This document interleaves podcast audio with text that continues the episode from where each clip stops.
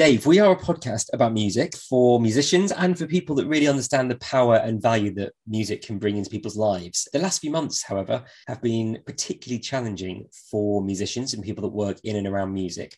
And so today we're very proud to show our support for a fantastic charity doing some brilliant work in this area here in the UK. That's all right, John. Um, Help Musicians are a, an amazing charity who offer a wide range of services and support for those based in the UK.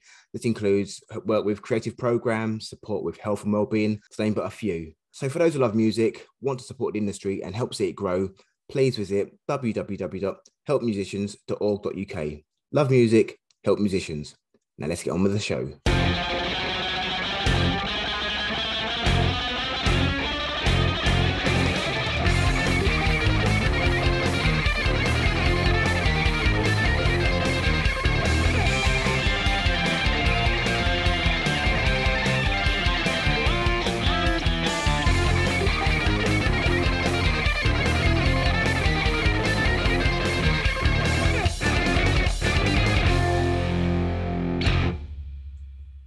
Hello, welcome to the Punk Rock Academy podcast. We've had a week off, we're refreshed, we're ready to go.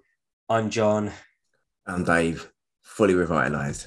Let's go. how, how you doing, John?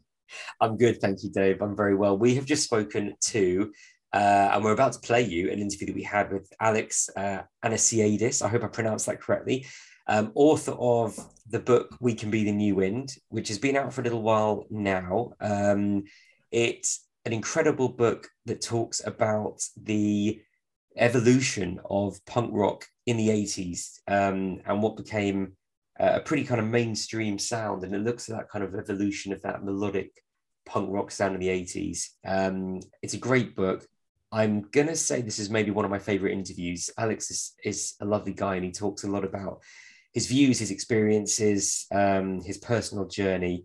Um, it's it's just a great listen, Dave.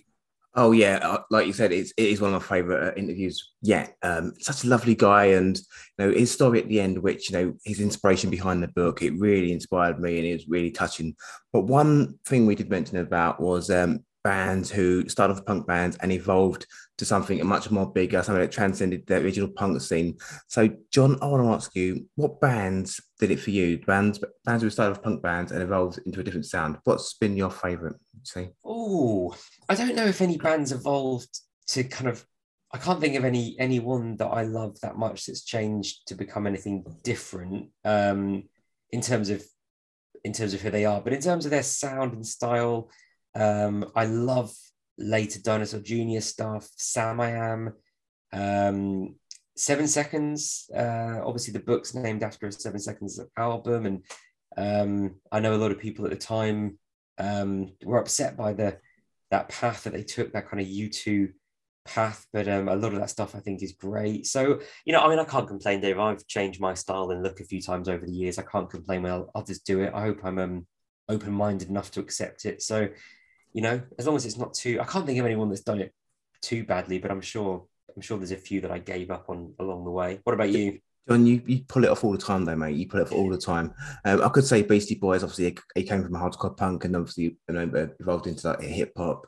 Uh, but I'm going to stick with one which sticks within the parameters of ska punk, actually, and that's going to be Against All Authority. Um, they started off really fast, scrappy, aggressive, snarly, and they've kind of like um, changed the sound to a lot slower, darker feel, but still still capturing the ska vibes. But obviously, you got to branch out and you know evolve to you know to in ways which going to you know, satisfy your creative needs. So yeah, against all authority. There you go. I'm sure there's loads more we haven't thought of, but um, if you want to discover a new favorite band, I can't recommend the book highly enough. It's available on Earth Island. Go get yourself a copy after you listen to the interview. Hello, how are you? Good yeah. to see you, mate. How are you? I'm fine. I'm fine. Thank you. I'm fine. I'm very happy uh, to be here with you today. It's a it's a real pleasure. Real pleasure. We're delighted to have you. Honestly, it's um we've been. I, I was hoping to get the book before we spoke to you uh, properly, but um but we always wanted to speak to you as, as soon as I saw the book was coming out a few months ago. Mm-hmm. I thought this is definitely an interview we, we want to get. So um, it's our it's completely our pleasure. Uh, thank you, thank you, John. Thank you, thank you so much. Well, uh, the book is, is is going really really good. uh, David Earth Island. He's so happy about it. I'm very happy that lots of people are getting and enjoying it because um, uh, my first and utter goal is uh, to have at least one person uh, sending me an email or a message or whatever and telling me, "Oh man, I didn't know that band, that band, and this band is great, and thank you." Uh, I have fulfilled my goal uh, with just one person. I mean, I skimmed I skimmed through the book, and I think uh, I consider myself fairly uh, fairly kind of well read, if you like, or well listened to in this area. A lot like all my favorite bands are mentioned in your book. Um, and I've already discovered a bunch of bands that I I didn't know. So I mean, there's hundred. I mean, there's literally hundreds of bands sort of featured, even if they're just mentioned briefly, isn't there? I don't know how you spent. Did, did honestly, Alexandros, uh, Alex, did you know? Did you know all the bands beforehand, or did you discover someone as you were researching it as well? All the bands that I did uh, take an interview, I knew them beforehand. Uh, it, it, it was about uh, 200 to 250 bands, something like that, that I didn't uh, I didn't know and I found out later. And these uh, these bands are included in the final, in the last chapter, uh, where there are about 1,100 bands. Everything is reviewed. You know, bands that uh, um, I I missed them in the first place, or bands that I didn't take interviews from. Um, I, I shall start though, John, with um, with the negatives. there are some there, there, there are some negatives. Get that out of the way. Uh, David, well, sadly, there are some negatives. Uh, first one is uh, that um, I couldn't proofread my grammar, my grammar and spelling. It was a huge job. It was about, it is about 300,000 words. Uh, I was in the hospital with uh, hmm. COVID, pretty, pretty, pretty serious. And I told David, okay, David, please send it away, man. I, I, I can't, I can't do anything. It's like I'm stuck. I'm stuck in a bed in, uh, in the hospital, and I will be here for, I don't know for how, how much time. Uh, so it was a, a little bit of a rough period. The other negative is that there are four bands that I looked forward so much to interview, but the three of them, uh, they're totally, they're they're nuts the three of them are, are nuts. the, the, the, the, fourth one. And so, sorry, so before you, before you go on, are you allowed to reveal that who those three were? Of course, of course, of course. Meat Puppets, the first one. Okay. The Replacements, the second one. Hmm. Uh, the Lemonheads, the third one. The Lemonheads, guys. Uh, I can share a very funny story. I sent an email to Corey Brennan. He was a guitarist for Lemonheads uh, in four records in the 1980s, the good ones, the good records. Mm-hmm. And um, I sent him an email and I told him, okay, Corey, I want to interview you about your former band. And he told me about Lemonheads and told me, oh, no, it's about Busted Statues. Busted Statues is a band that released just one seven inch in 1987. he, he told me, man, you're the first one asking me for, and I told him, yeah, because I'm going to schedule an interview with uh, Evan Dando. Ivan, guys, sorry, it's Ivan's crazy, guys. Have you seen Have you seen any of the recent footage of it, of their live sadly, shows? Sadly, yes, John. Sadly, yes. It, it, it's it's uh, uh, yeah. He's in a very bad in a, in a very bad yeah health state. I think clearly that's pretty obvious, but it's a bit of a sad state to watch someone go through it quite publicly. I guess for the replacements, you had um, you had there was a book a few years ago that came out, so I guess that story's been told quite quite well. Um, and I guess the meat puppets are fairly fairly well known as well as as well as the Lemonhead. So if it's any consolation, I'd say that the, the bands that you did cover are probably the ones that needed to have their story told. Well, exactly. Uh, the sad thing is that their their management, both in Lemonheads and Meat Puppets, their management, they're not helpful at all. Not helpful at all. Uh, and the fourth band, John, the fourth band is uh, Wipers, which accidentally I'm wearing a T-shirt of them right now. uh, Wipers is one of my favorite bands. I've got records from Greg Sage. I got T-shirts from Greg Sage. I got I, I got um, emails from Greg Sage in the last 20 years. And mm-hmm. when I asked him for an interview, said no, no interviews. Ah. It's quite difficult because it's- the book is is very very clearly a, a labor of love. It's a passion of yours that comes through. You're not shy of saying this. You talk about your own personal um, love of all the bands that you write about in the book. So it's not just a it's not just a kind of factual book about these things. You are talking about you know what um, what your views are of them. So it's difficult because the chances are if you're going to meet 200 plus bands. Some of them aren't always going to be that great, right? some of Yeah. them are going to be, you know, some of them are going to be assholes. Yeah, Yeah. yeah, yeah. But uh, in that case, uh, there were not many assholes. Uh, the, uh, there were so many friendly people, great people, and I can say that there. I can say the top three people. Top three. Uh, first one was Rob Rob Younger. Rob Younger from New Christ and Radio Birdman. Rob Younger is a is a rock and roll hero, guys. It's like uh, he's a living legend and we, we keep um, we are still exchanging emails from time to time. He sends me his emails you know like that. Alex this and this and that and this and this and that. And uh, we managed to change the interview three times. Mhm. change things that were written in the interview because Rob Younger was cursing some of his former bandmates. He told me, okay, Alex, please erase it. Erase it. He's gonna sue me. Erase it. Please erase it. Erase it. That doesn't surprise me. yeah. David, he was hilarious. He is hilarious. He's a very happy guy. And my my ho- my home in uh, in Greece is just nearby the first place uh, the New Christ played uh, for the first time in uh, in Greece in 1987. I was, of course, six years old then. It was like so I couldn't attend that show, but um, it- it's just nearby. And I was like, you know, uh, Rob, I live here, and he and he and he remembers everything. He remembers everything. It's, uh, he, he's he's such a sweet guy. He's great. Jon Wurster from Superchunk. Jon Wurster guys, he told me, uh, um, he sent me a, he sent me a message on Facebook and told me, "You are Alex that you are writing this book." I told him, "Yes." Would you like? Would you please like to have an interview of uh, an interview of me uh, about Superchunk? I said, "Wait, uh, well, you're Jon Wurster, right?" And he told me, "Yes, I'm Jon Wurster." And you are asking me for an interview?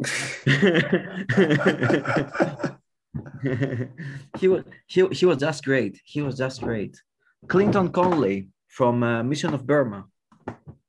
Fantastic. Simply fantastic guy. So kind, so so well mannered, so so helpful. These these are definitely the top three. It's better to, better to focus on the positives, isn't it? And I think Mm. you've done what you've done is, Alex, is you captured. I mean, I guess from their point of view, I mean, although these are well-known bands and names t- to us, although mo- most of them are well known to us, um, it's a it's an untold story. The '70s punk scene is very well told. The '90s grunge scene is very well told, and there's some bits of the '80s and the and the alternative punk underground scene that is kind of well told. Maybe you could say like DC um, stuff like that. But really, there's a big gap in public, the public knowledge, and you're you filled that. You've told the story for, for these people, and I hope that they understand the um, the sort of significance of that. I mean, you know, we we spoke to Carlos from the Nils. I mean, he, I know, you know, I'm sure you know that to him it meant it meant the world. I mean, for me to see bands like Government Issue, um, yeah, I mean, you know, there's hundreds of them. We could list hundreds of those bands, but to see the names of those bands in print and have their story told, I think is is really important to to them. It's important to us as fans as well, um, and hopefully it does a bit of a job of bridging that gap between that you tell at the beginning that sort of 70s to 90s, which you go through. It wasn't just uh, an accident that it, it happened. There was no sort of you know second wave. This was always carrying on, and you're you're telling that story. So I, I would hope I would be more upset if there wasn't uh, a lot more positive stories. I'm, I'm glad that there was Yeah. some good good people out there. Yeah. Uh, well, John, uh, the one thing that always frustrated me uh, every time I read books like American Hardcore, or every time I watched documentaries, it was it was like by 1984, hardcore was dead, punk was dead.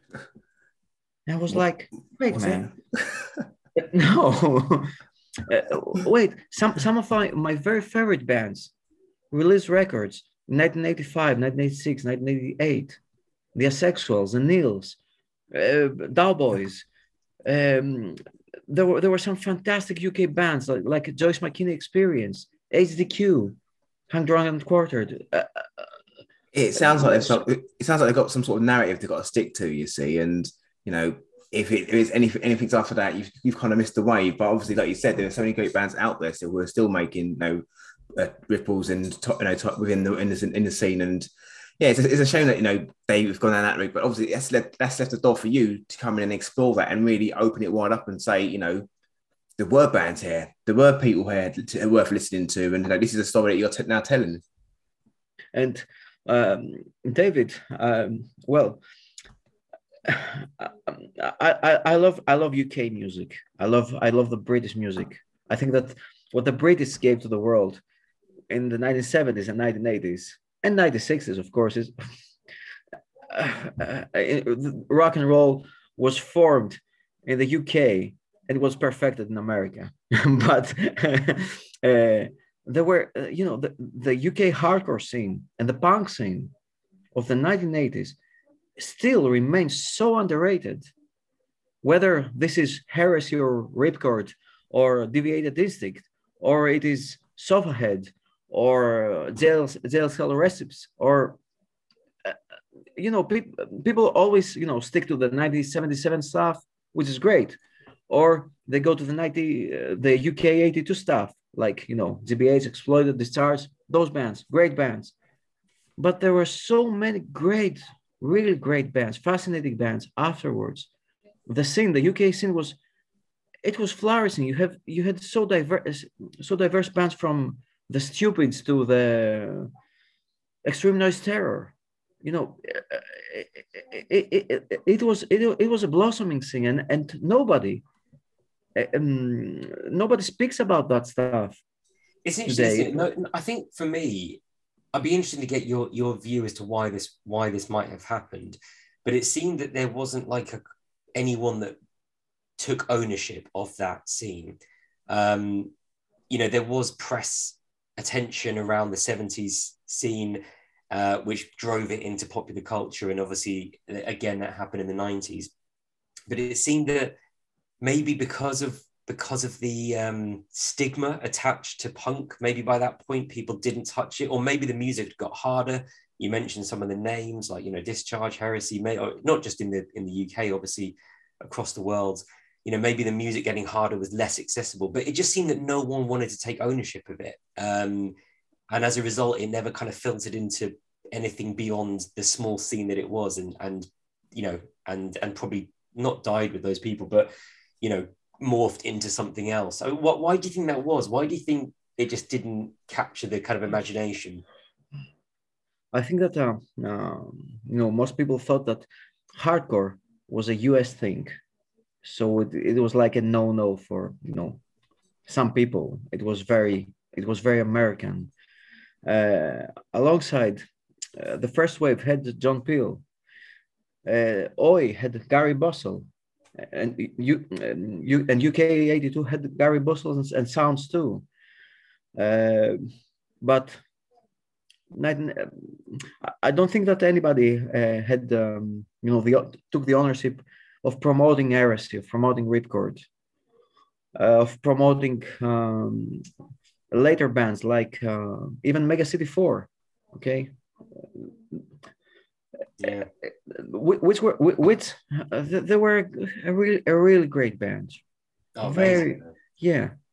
So Alex, I also I also want to go back and retrace your journey into punk rock and know, what, what got your interest in the the scene that they're speaking about now. How did you obviously find your way you know, into the scene and obviously then creating a, biography of, of the whole scene and, and something to be passed down? How, how did you get involved?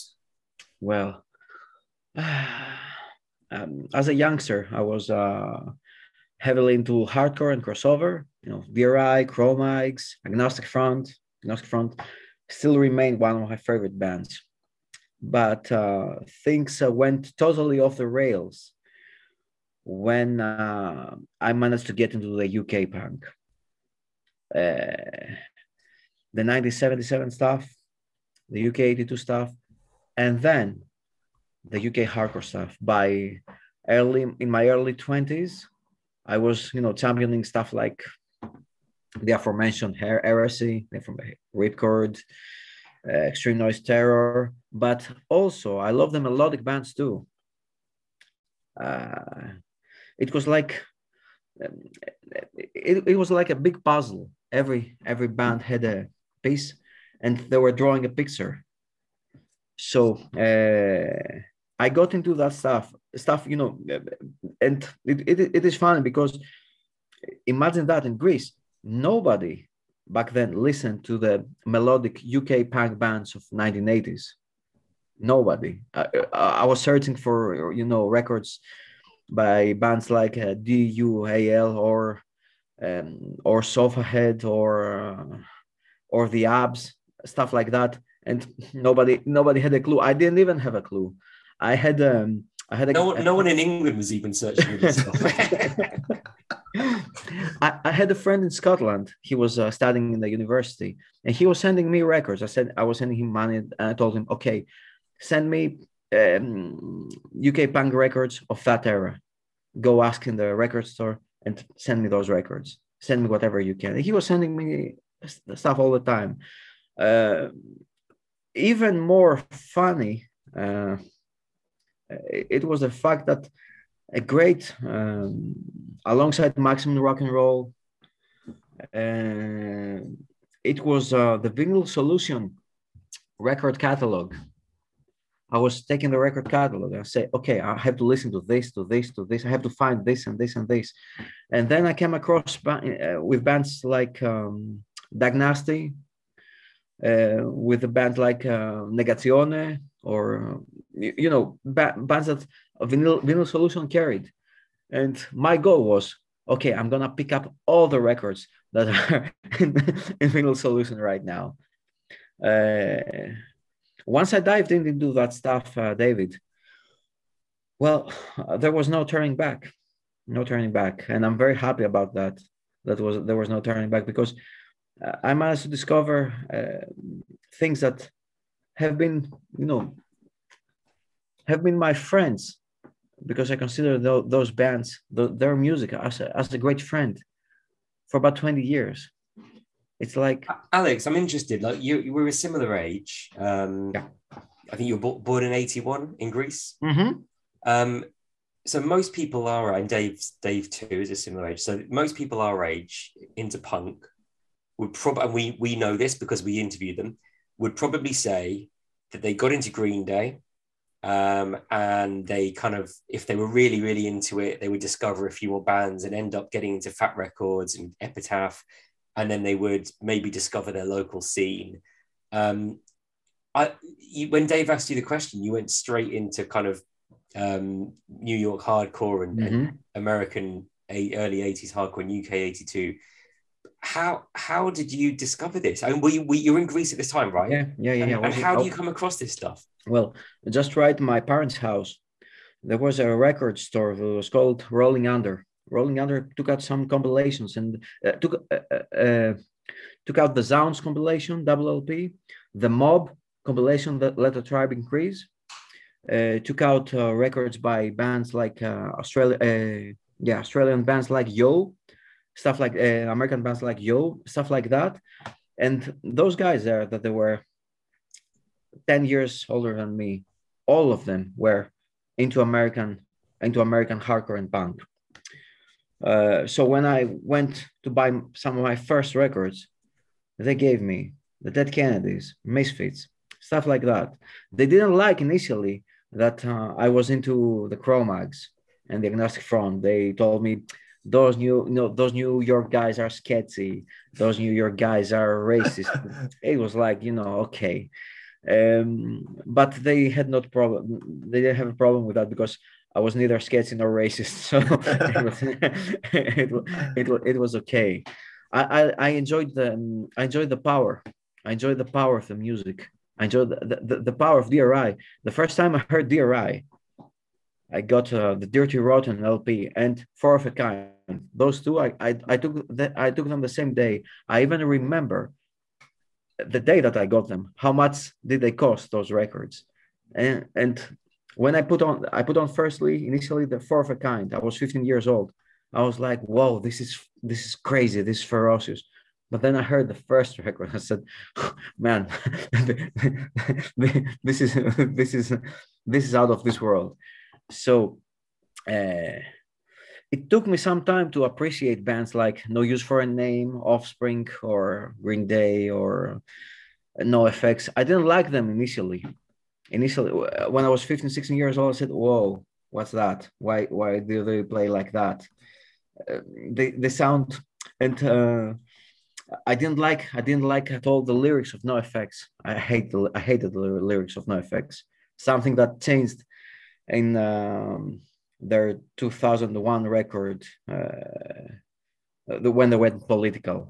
The War on Errorism, yeah. okay which is I think is the best their best record. I couldn't stand uh, the, their uh, them being so naive and humorless or anti-vegan or whatever. It was like a big NOFX were a big no no for me back then, and uh, while other people go gradually from you know the the more mellow stuff to the harder stuff I started getting from the harder stuff to the more mellow stuff. Get, getting old. but that's what your book. That's what your book. You know, that's what your book looks at, doesn't it? It looks at the, you know, the scene. that's what the scene did. The scene was a lot of, and I think you talked about it in the book. You know, it was a lot of, you know, two minute heavy songs, and then as people grew older and they wanted to express themselves and be more creative, and they got better at their instruments.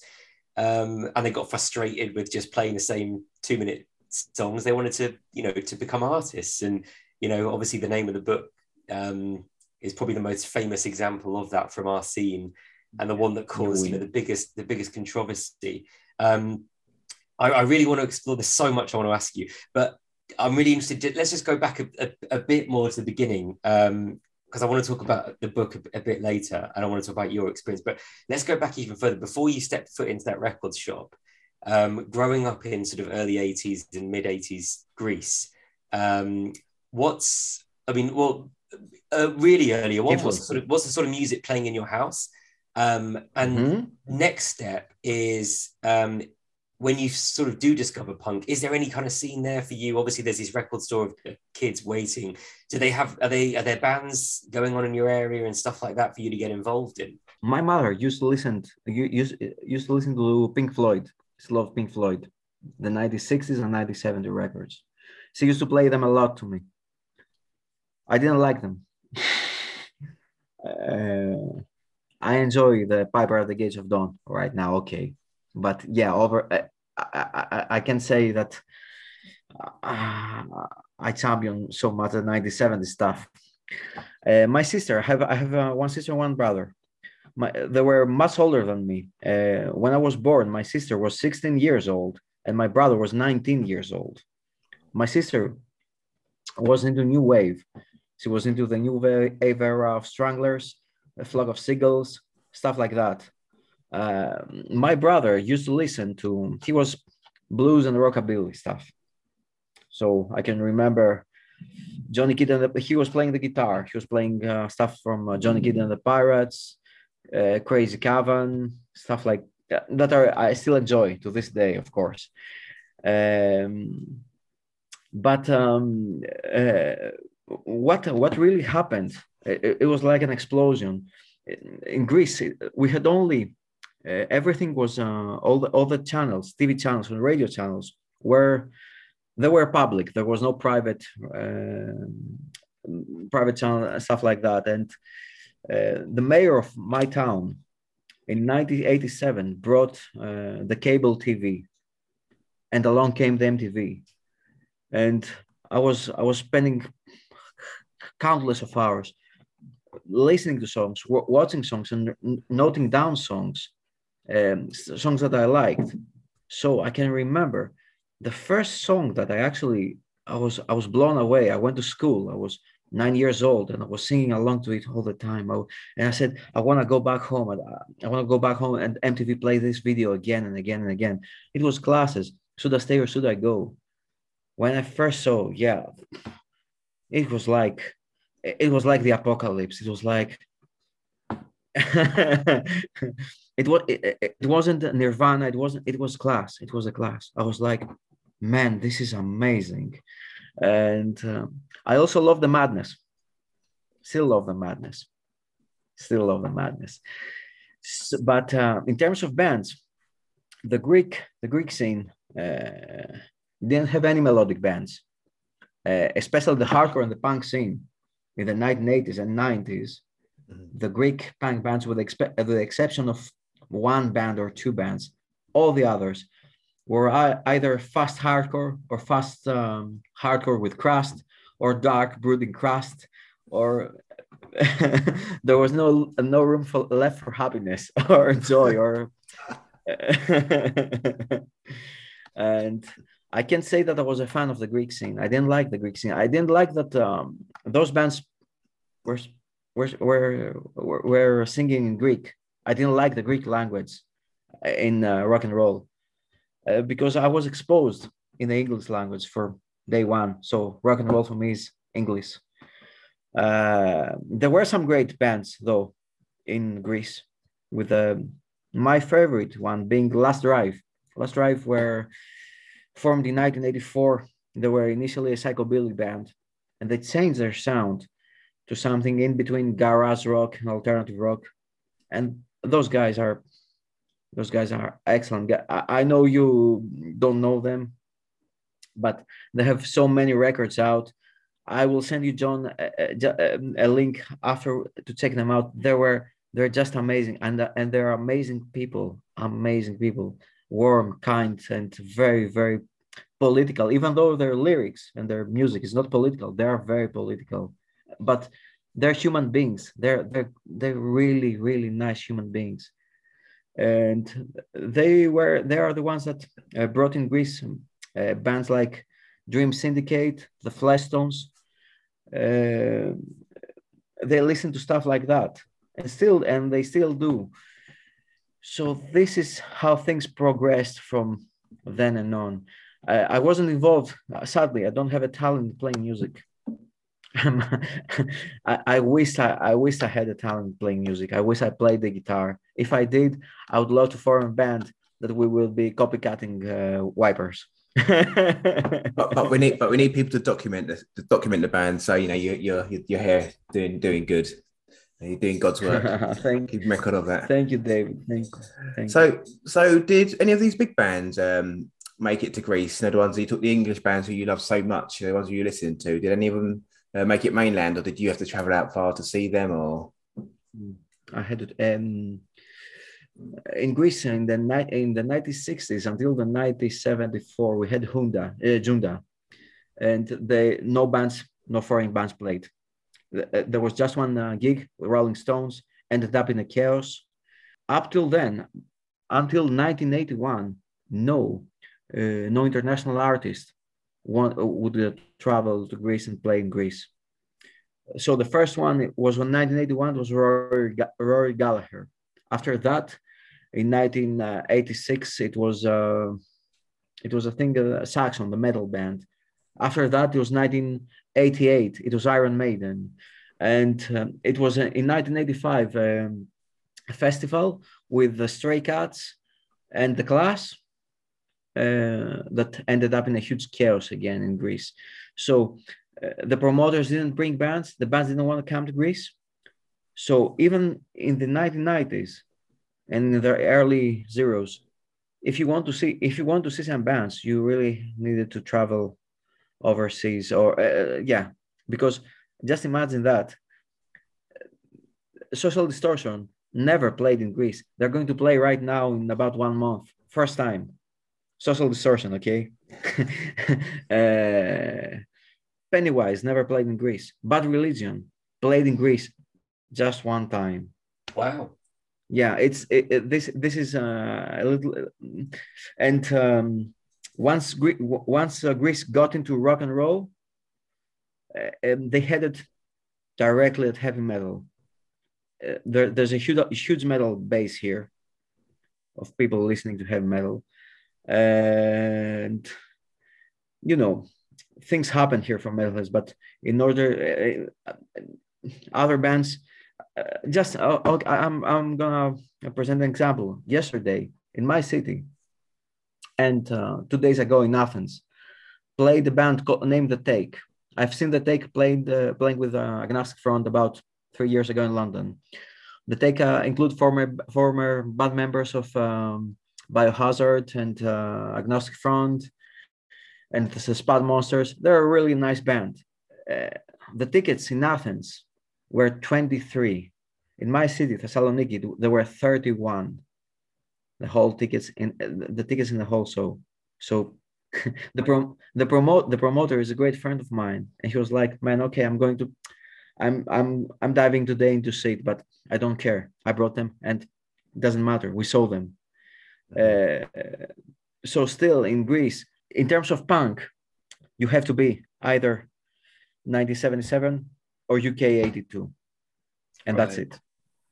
So what sort of venues, like what's the capacity of the social distortion show and the, and the Pennywise show?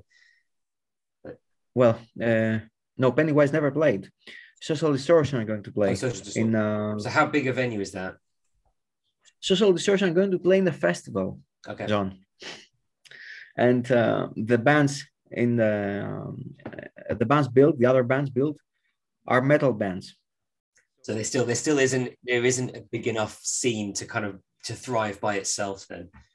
But then so I mean just going back to your your book, so you obviously talked about um the harder and, and more metal side of things in your previous book. Uh, mm-hmm. crossover, the edge where hardcore punk and metal collide.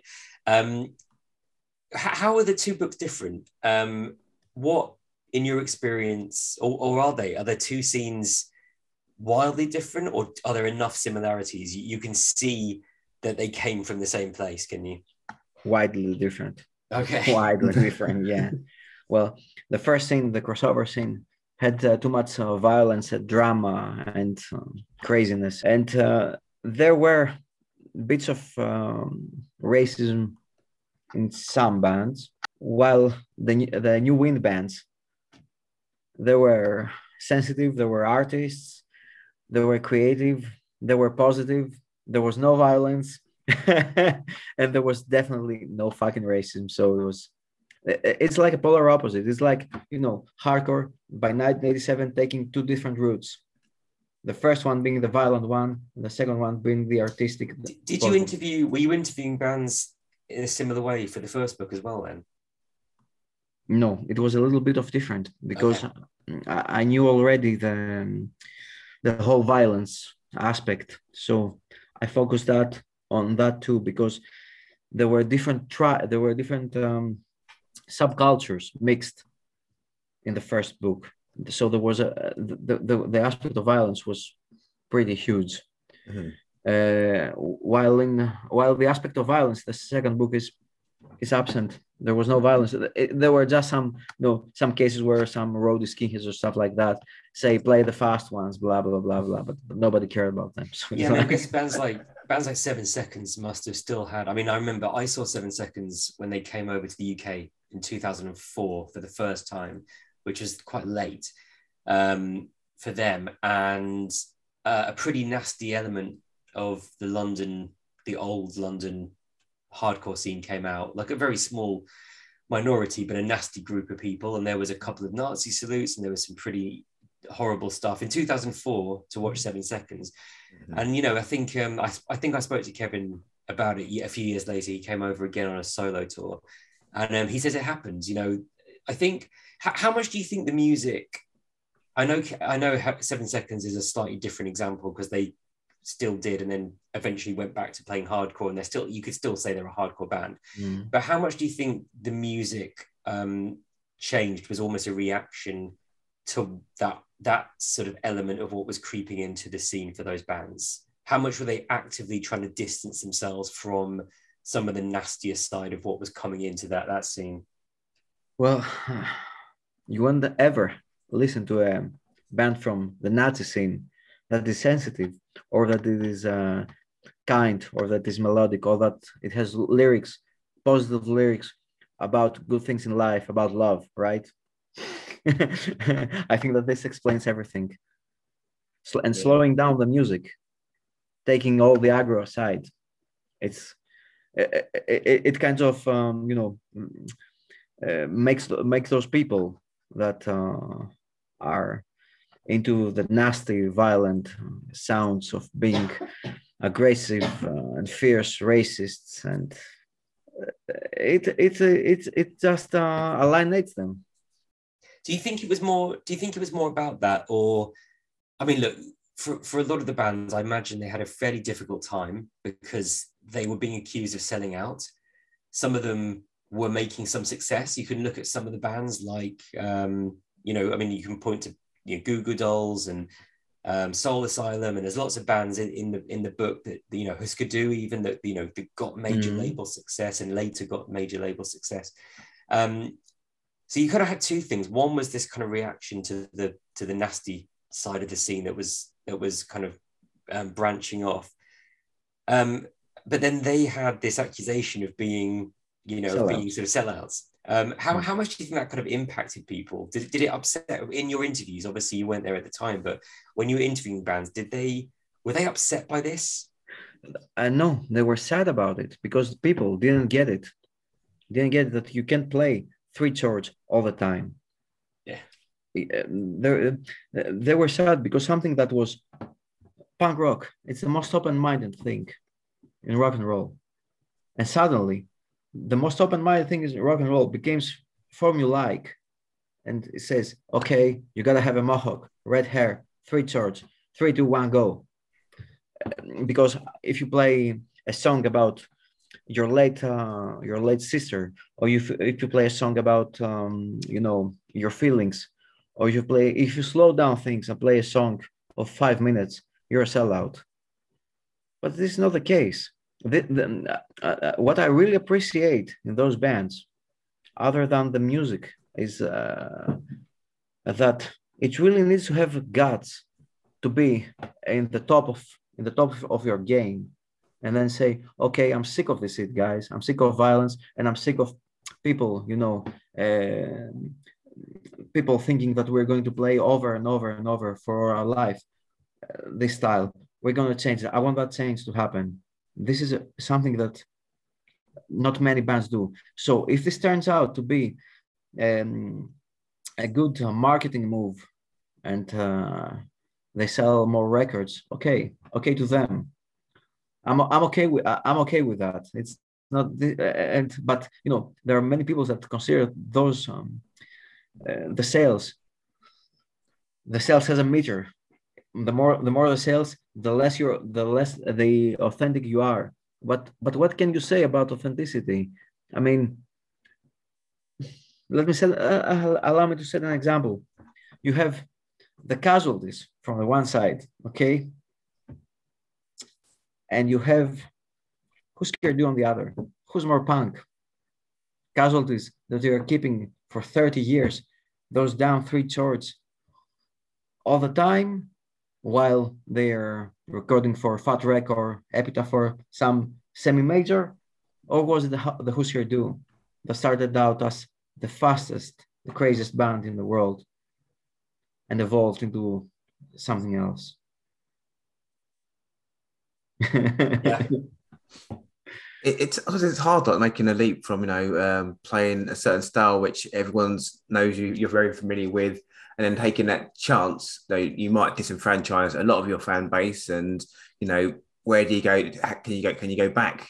Now, obviously, as a professional artist, you have to like, you know, make a living from that. You still, you know, you have bills to pay, you got family to feed, and you got to pretty much live. So it's those hard choices, you know, making a leap where you can be successful in the eyes of, you know, um, in life, I suppose, or in day life, or you know, keep doing the same old thing, just sticking to what you know, and just never really finding out how big you can get. You know, either, whether it's your own personal growth or you know, just as a band, it, it's it's a tough one to make. It's a very tough one. Uh, uh, another example is Sick of It All. Sick of It All released one record in the 19 late 1990s, early early zeros. Yours truly, which was different. It was more melodic and everybody got uh, frustrated over them. Oh, they're playing uh, popcorn. Oh, and Sick of It All had to return back to their to their earlier, more hardcore style because they saw sales dropping. they saw and uh, they had to, to leave off their families from the band. So it's like, I mean, it's it's annoying for for for um, for a band to be stuck in their specific style because people always want that style, no change. Because and, it meant something, didn't it? I mean, you know, we all know. I mean, I, I got into this stuff when I was quite young, and um, those bands that I listened to at that time, you know, mean everything to me. They can take me back to a very particular time in my life, and it's, um, I guess, it's quite, it's such a personal thing. It's, it's even more personal than just um, a big band uh, that you heard on the radio because you ha- you feel more, you feel like it's more part of your identity. So, um, I kind of, I don't forgive it. I get it. Do, do you think, Alex? Um, do you think punk rock is more forgiving now? Do you think? Yeah bands are allowed to be a little bit more creative 100% 100% everything everyone is more easygoing and more tilt right now so you can do whatever you want you can play whatever you want um, i'm very happy because it's not it's not uh, uh this is not just musical it's also lyrical it also has to do with uh, uh, genre for, for example you have you guys are very lucky in the UK. You have Bob Vylan. Bob Vylan, man, he's amazing. I've okay? never heard him yet. I know he's very local to us, but I've never heard him yet. David, he's writing songs about clean living, about yeah. how to, to, how to live clean and and exercise stuff like that. And um, he says that you know in this in these times where uh, um, your health is number one, you should take care of your health. This is the most punk thing that you can do right now when everybody's, you know, so many people they're into terrible habits. Uh, and he, he, and the, the, the diversity of his music, it, it, it's amazing.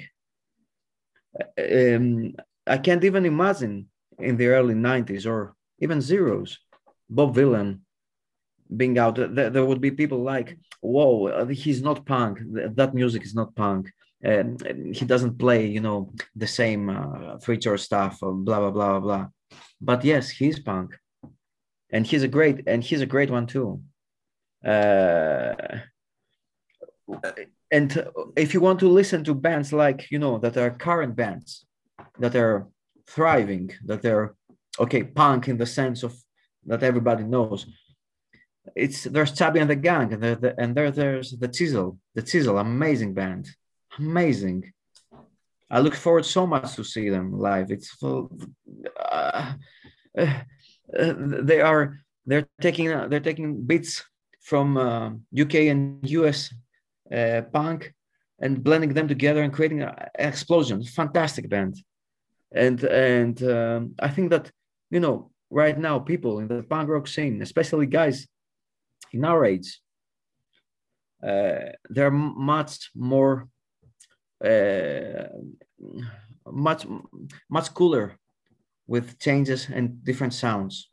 Yeah, it seems to me that I mean, just there just seems to be less less noise about whether someone is a sellout or not. You know, I mean, I remember to do when Dave and I were going to gigs. You know, bands that kind of got big in our scene but had nowhere to go and there was no bigger labels because um, and they, they were probably a bit scared of going to bigger labels because they didn't want to be accused of, of of selling out it just doesn't seem to be a conversation anymore i think people just kind of accept it understand it and as you say we're not all narrow-minded enough to just be into the same kind of music anymore um, it was a very strange very strange phenomenon wasn't it and, and, and, and, it's mad as well, you know. You've got favorite bands like you know, Buzzcocks, Clash, Sex Pistols, all major labels and stuff like that. There's no no accusations of sellouts or anything along those lines. I don't know where that kind of come from. Well, I think that we can blame, sadly, my beloved uh, UK anarcho scene and things things like that. Start, I think that started from from Crass and their ilk because if you did put out a record that had a um, colored cover, you were a sellout. yeah, this is it. Uh, Talk, talking about sellouts, then, Alex. Um, the I mean, again, of all this is a difficult question because you've you've done yourself no favors by covering sort of hundreds of bands in your book. So this is a di- difficult one, but I'm going to put you on the spot. What what band or maybe two or three bands that were covered in the book do you think? I mean, so when we talked to, to Carlos from the Nils, you know, one the, the story that was told, um, it was obviously about the fact that they had this opportunity and it was very sadly, you know, for different circumstances taken away. And so they never they never kind of made it. What what two or three bands that you cover in the book do you are you surprised never got bigger uh, and sort of reach the heights of some of the some of the bands that we've mentioned already, like the Husker Dus, the, the Soul Asylums, the Replacements. What two or three do you think should be up there with those greats? First of all, first and foremost, the Nils. The there are there are maybe the first ones that played that music. Yeah, It was 1979. so ahead of its time. Yeah. The Nils were so uh, they had they had the terrible lack of signing to Profile Records and Chris Williamson. That guy, Chris Williamson, the Profile Records, he just created that label because he wanted to um, to throw money from uh, the rap records that he was selling from Run-DMC and stuff like that. Uh, and every band, Cro-Mags, Leeway, Wargasm, The Nils, there were four bands. All four bands, they were down the drain. So the first first one is The Nils. Exceptional, an exceptional band, very talented band. They should have been like the replacements. The second one, the second one is a French band named Les Thugs. I I consider them in musical terms equivalent to Husker Du. There, I read them so so so much. They were a great band, but they were maybe a little bit. They were happy with what they got. They didn't want a further expansion. Yeah. They didn't want to make it big. The third band, third band. I don't want to put another Canadian band like Asexuals or Doughboys. Two, two of my absolute favorites. uh, even though even though they're fantastic. So I'll go with a I'll go with a US band, and I will say that uh, Mission of Burma. Mission of Burma. Uh, Mission of Burma had the bad luck of being just in the heyday of Boston hardcore. So you had Boston garage bands like the Dogmatics or the Outlets. You had Mission of Burma and Proletariat, and then you had SSD, Jerry's Kids, uh, Gang Green, bands, yeah, DYS bands that everybody knows. And uh, there, there, there is a video on YouTube where Mission of Burma support, play support uh, SSD, and people are throwing, you know, everything to Mission of Burma because they don't play fast. But it's an every record that Mission of Burma, uh, Mission of Burma released. It just, it just ace, ace, top notch stuff. They should so influential. I mean, you know, there is, you know, I think what, what you've done a really great job at, as I said at the beginning, is that is that bridge. And I think for for the people that do know, and there are bigger bands, you know, that Graham Coxon from Blur covered uh, Revolver by Mission of Burma, and you know, bands like Pegboy covered, and, and they're like, you know, so they, their influence is there, isn't it? Their influence on what happened later in music is definitely there. And I think you can then go back. I did. I went back, you know, after Mission of Burma uh, have released those things and got, got into them. So it's possible. Um, and it's just. As I say at the beginning, I think it's just great that you've you've been able to kind of capture that um, and tell those stories. Well, that's three three great bands, one of which I don't know, so I'll check out. Was it Le- Les Thugs? Did you say? Less tags, less tags. I will send. out. will, no, no worries. I'll send the links later. Yeah. uh, can I can I add the fourth one, please? Yeah, yeah, Please. yeah. Go yeah. wild. The fourth one, the fourth one is uh, is from uh, California, and it is a tie in between MIA and Agent Orange. MIA got a lot of shit because they changed their hardcore sound back then. But their records, the records that they went melodic, so inspired stuff, so inspired stuff. Agent Orange, on the other hand, I guess that we should today declare they're living in darkness as a monument for future generations. there should have been a living in darkness day where every in every school in every city they will listen to living in darkness. I love that. We'll start we'll start the campaign here. Yeah. Exactly. Yeah there, there are so many bands so many bands. i mean all of them all of them. And i re- i mean you know uh, i couldn't recommend a book highly enough. Just out of interest alex why um i mean seven seconds are one of the bigger bands that you talk about and i think as i said maybe that album i mean i, I, I was a bit young for it but maybe that album was a bit of a seismic shift for for a band that was so well known for their fast hardcore sounds going to such a drastically different sound um, even though the album still had you know double time songs on it and everything. Um, are they, are they was that book was the book named because they're your favorite band or was it because of that significance of that of that album?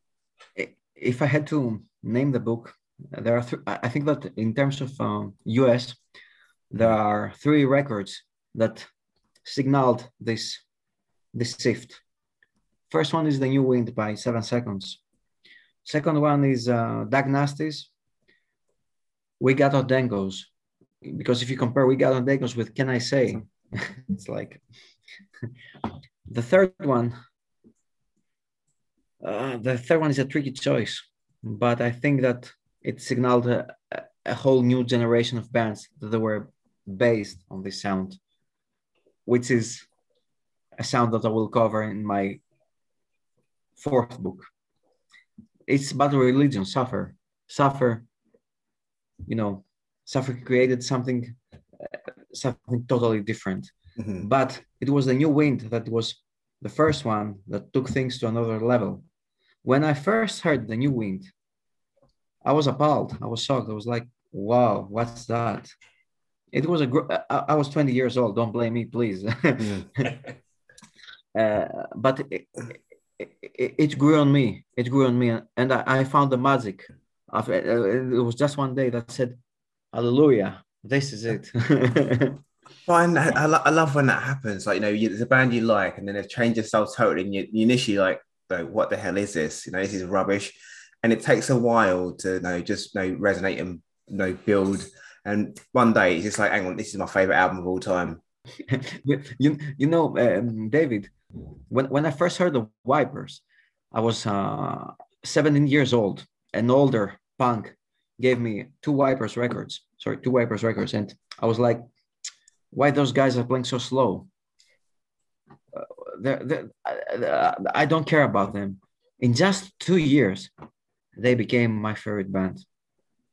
I, I was I was like, what kind of an idiot was I? And I rejected them in the first place. but that's showing growth you know yeah. showing, showing growth and maturity and you know i think it, sometimes music has to hit you at the right time it can take a while but once it's there it's there yeah exactly and sometimes exactly. the ones that make the instant impact on you aren't the ones that stay with you sometimes mm-hmm. you'll listen to something and you love it straight away and five weeks later you're sort of bored of it you listen to it too much and actually it doesn't stay with you the ones that grow are the ones that kind of you know are there for the long haul i reckon well, John, maybe in the first case, uh, um, the scenario says that you listen so much to that record that you are sick of it. You're gonna puke if you listen to just one song. So it's like there are bands like uh, that are like that, well, that they grab me instantly. And right now, I can't even stand an, uh, a, a, single note by them. Alex, you've documented a shed load of bands and I don't even know whether or not your favorite band of all time are actually listed within your book, but who is your favorite band of all time? Oh, this, this, this, this uh, you, you, know, you already know that the the Descendents. Uh, this question. It's a horrible ah. question. It's gonna make your head explode because because because you you can answer the exact the, the totally different things in five minutes from now. Okay, if I was to pick one band that everyone into rock and roll, whether you are a punk or you're a hardcore kid or you're no, I won't pick a band. I will I will pick a record. and the record is going to be a real, a real surprise. Ramones, Ramones, Animal wow. Boy, Oh, Animal Boy by Ramones, wow. That is a surprise, but I like it. because um, it can appeal to punks, to rockers, to hardcore kids, to metalheads, to everybody. Everybody speaks about the, the first four Ramon records, Ramones records. But the magic is in the 1980s Ramones. Yeah. I love so the question, so John, the question now is, do you prefer the bands that they're influenced from the early Ramones or the 1980s Ramones? no, I'm I'm all about the uh the sort of Spector era. I mean, bon- Bonzo goes to Bitburg is just like yeah, my. I mean, so me and my kid uh listen to that song. So from a personal point of view, it means that song is a, a really important song for me. But I think you're really. I mean, I'm not. I don't agree entirely with you. Like, I'm not saying it's the greatest record of all time, Yeah. but in terms of what it what the Ramones were before to what it led to, um, it really did. It really did influence such a new way of of playing punk rock. Absolutely. Uh, you didn't ask me one question, both you, David and John, that I would I would ask Oh yes, someone who's written a book. please tell me. Ask Yeah. us. Ask us to ask you. Yeah. Why? Why are you doing this? Why are you writing books? That's a very good question. It sounds like you've got a lot going on. Um, yeah. Why? What's your um? Go on. Give us the answer. Okay, this is going to be a little bit sentimental, but yeah. We we were living in Italy in Siena with my daughter and my partner. And uh, my daughter suffered from uh, child anorexia, and we couldn't go. Uh, she couldn't go to the kindergarten. I had to quit my job, and I had to lose, and I had to stop my PhD because I had to stay with her because I didn't want you know my partner to take. Uh, uh, she, was very sensitive. Not that I wasn't sensitive, but and there was a time that we were 12 days in a row in um, in the hospital, and I was sitting next to her. And uh, and uh, and you know the, the doctors the doctors were driving me crazy. They were saying things like, there's a possibility of uh, cancer, stuff like that. And I was like, fuck, what am I gonna do? And when everything started falling apart, everything, guys, I mean, it was hell. It was absolute hell. uh, I wish no one to pass this uh, this stuff. I- I'm laughing right now because uh, I I went to the I- went to uh, to present my PhD and I went, I entered the room. I said, "Look, guys, uh, I got my daughter and blah blah, and I'm stopping it right now."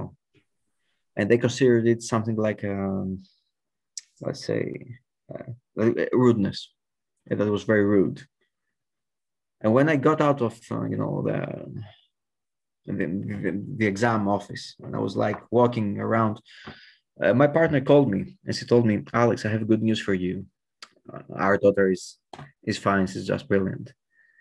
How did your PhD exam went? And I told her, well, I quit my, I, I, I stopped my PhD.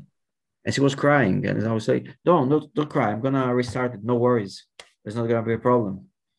And uh, I went back home and, and she was crying. She, she was like, why did you do that? What? And I told her, okay, no worries. Uh, I'm going to hit it back. I'm going to write a book. So what are you talking about? I, and I, then I told her, we're leaving Italy. Okay. We're going back in the UK. And just, uh, just uh, when we are back in the UK, I'm to have finished a book about things that I love, about music that I love. And she was like, Alex, go get some rest, please. You're crazy. And I stayed up all night. I started writing bands and I started, you know, writing stuff and, and collecting stuff and collecting things that were in my, that were in my mind all over. And uh, she was watching me on a, my partner was watching me on a daily basis, writing and writing and writing. And said, "Alex, you can't be serious, right?" She, was afraid that there was something like I was going nuts. I said, no, everything's under control, no worries. And then uh, I got a contract from uh, Cherry Red, and the contract from and I told her, look, I got the contract for the book. and uh, that's why uh, all my books are dedicated to three people: is to my daughter, to my to my partner, to Ian Glasper, because Ian Glasper helped me through this stuff, and uh, I can I can easily say, guys, I, I don't know, you know, the kind of problems it's each person has. It, I don't know, David, if you had some problems, or John, if you had some problems. Everybody has some problems. There's only one way to deal with the problems. You have to do whatever uh, fills your soul with joy. If you do it, man, there's nothing that you can. Uh, uh, there's nothing that can stop you. I, I, literally, guys, I was in hell. I was I was in deep shit, guys. and right now, I'm so happy, and that's why I'm continuing doing it because uh, I want uh, maybe I want my daughter to be proud of me. Say okay, to be happy about me, and say, you know that um, once he gets up, once he is 17 or 18, 20 years old, I don't know if she listens to the same music. I don't think so. But I, I want her to be, you know, something like uh, be happy about me that I did something uh, that helped people uh, in some time of uh, their life to be happy too because I get you know, I get some messages from people that they're saying, Alex, your book helped me through a rough period of my time because I enjoyed so much Spanish. And this is the greatest joy. Well, we hope you enjoyed that chat as much as we did. Um, Alex is a lovely guy, but he's written a phenomenal book, an absolute encyclopedia of bands that you either know, um, that you've heard of, or that you're about to discover. I'm working my way through it. Um, it's it's just brilliant, and I'm really glad that someone has taken the time to capture a lot of those smaller bands out there. So, thank you for listening, Dave. Any any last words from you? Just stay safe, uh, keep loving each other, and peace out. Oh, yeah, that's that's lovely.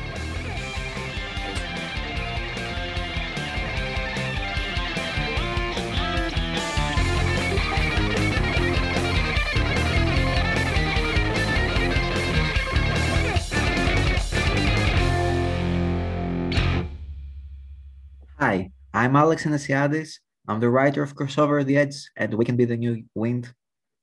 And I'm listening to Punk Rock Academy podcast. Definitely